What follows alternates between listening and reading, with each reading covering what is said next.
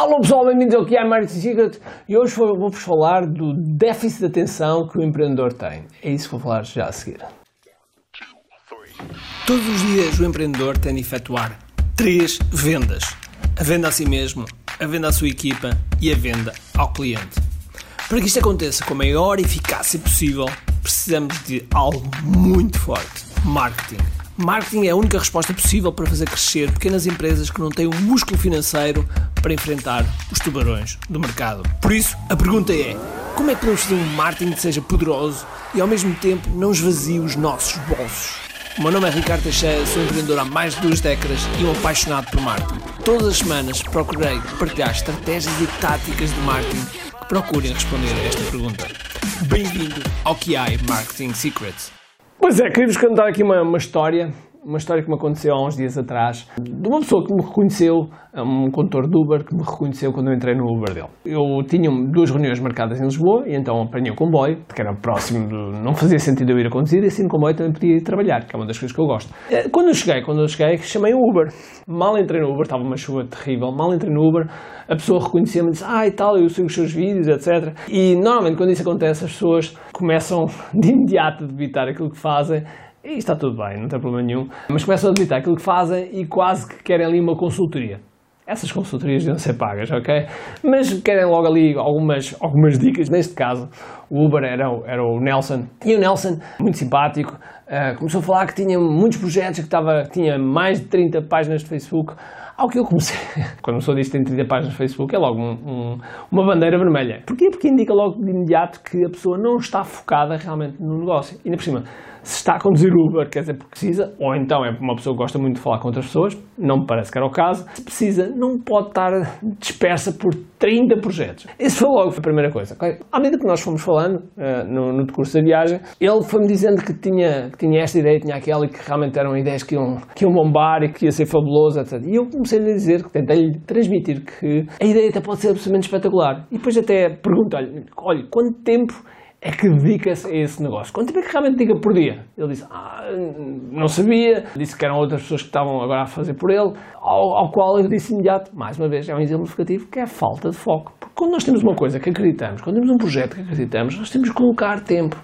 As coisas não nascem do zero, nem pouco mais ou menos. As coisas tem que ter, tem que ter o nosso envolvimento. E ele estava sempre a focar na questão técnica, como é que estava a desenvolver tecnicamente. E é, é verdade que a técnica, a técnica é importante, porque é o produto que vai acontecer, no caso que ele estava a falar, uma app. Sim, mas há muita coisa à volta que é preciso fazer. É preciso criar o marketing, o branding, toda a estrutura, toda a estrutura que vai ajudar depois a vender mais tarde.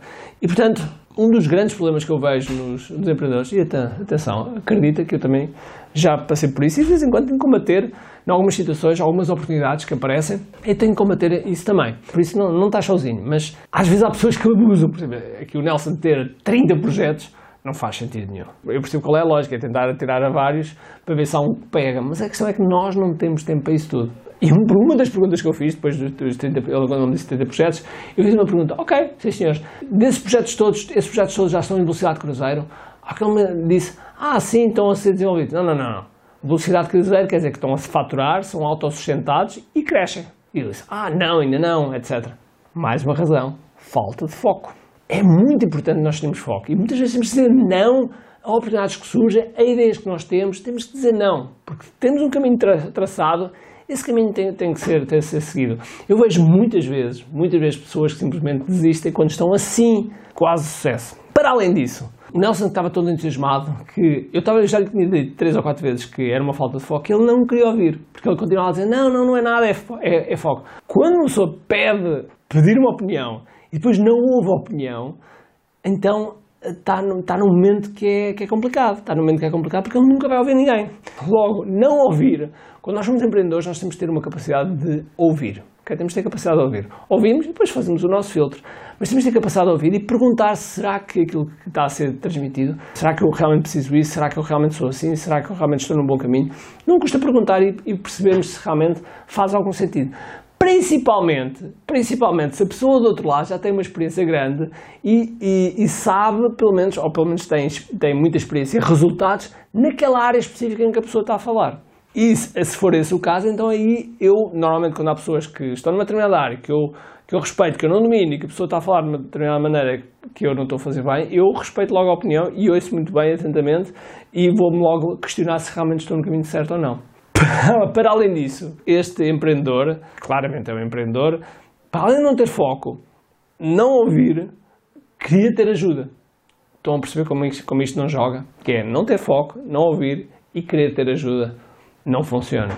Eu utilizei o exemplo do Nelson, mas não é a única pessoa assim. Eu vejo muitas pessoas que realmente têm esta, têm esta falta de foco, ou seja, veem uma oportunidade e vão atrás dela, têm uma ideia e começam a implementar, sem antes ter um. Porque eu às vezes quando falo nisto, há pessoas que dizem: Ah, então talvez o Richard Bronson tem, tem mais de 100 negócios. Pois é, mas ele começou com um, criou bem e depois passou ao outro. Só quando um estava a funcionar bem, que ele passava ao outro e assim sucessivamente. Até que, a certa altura, tem uma equipa que faz estas coisas e que gera, e ele já está a um, um nível muito muito lá em cima, ok? Mas tudo parte de um negócio que já seja sustentado. Okay? Se nós quisermos fazer muita coisa ao mesmo tempo, muitos negócios ao mesmo tempo, a probabilidade de nós termos sucesso começa a reduzir drasticamente. Se estás com déficit de atenção, tenha atenção a isso porque é algo que uh, vai te prejudicar, ok? E agora estamos a chegar ao final do ano, é uma boa altura para pensarmos nisso, para pensarmos nos projetos que realmente vamos agarrar, nos projetos que realmente valem a pena, se calhar pôr na, na, na estante alguns projetos tipo em pausa para podermos focar em isso. E quando há, quando há esta virada do ano,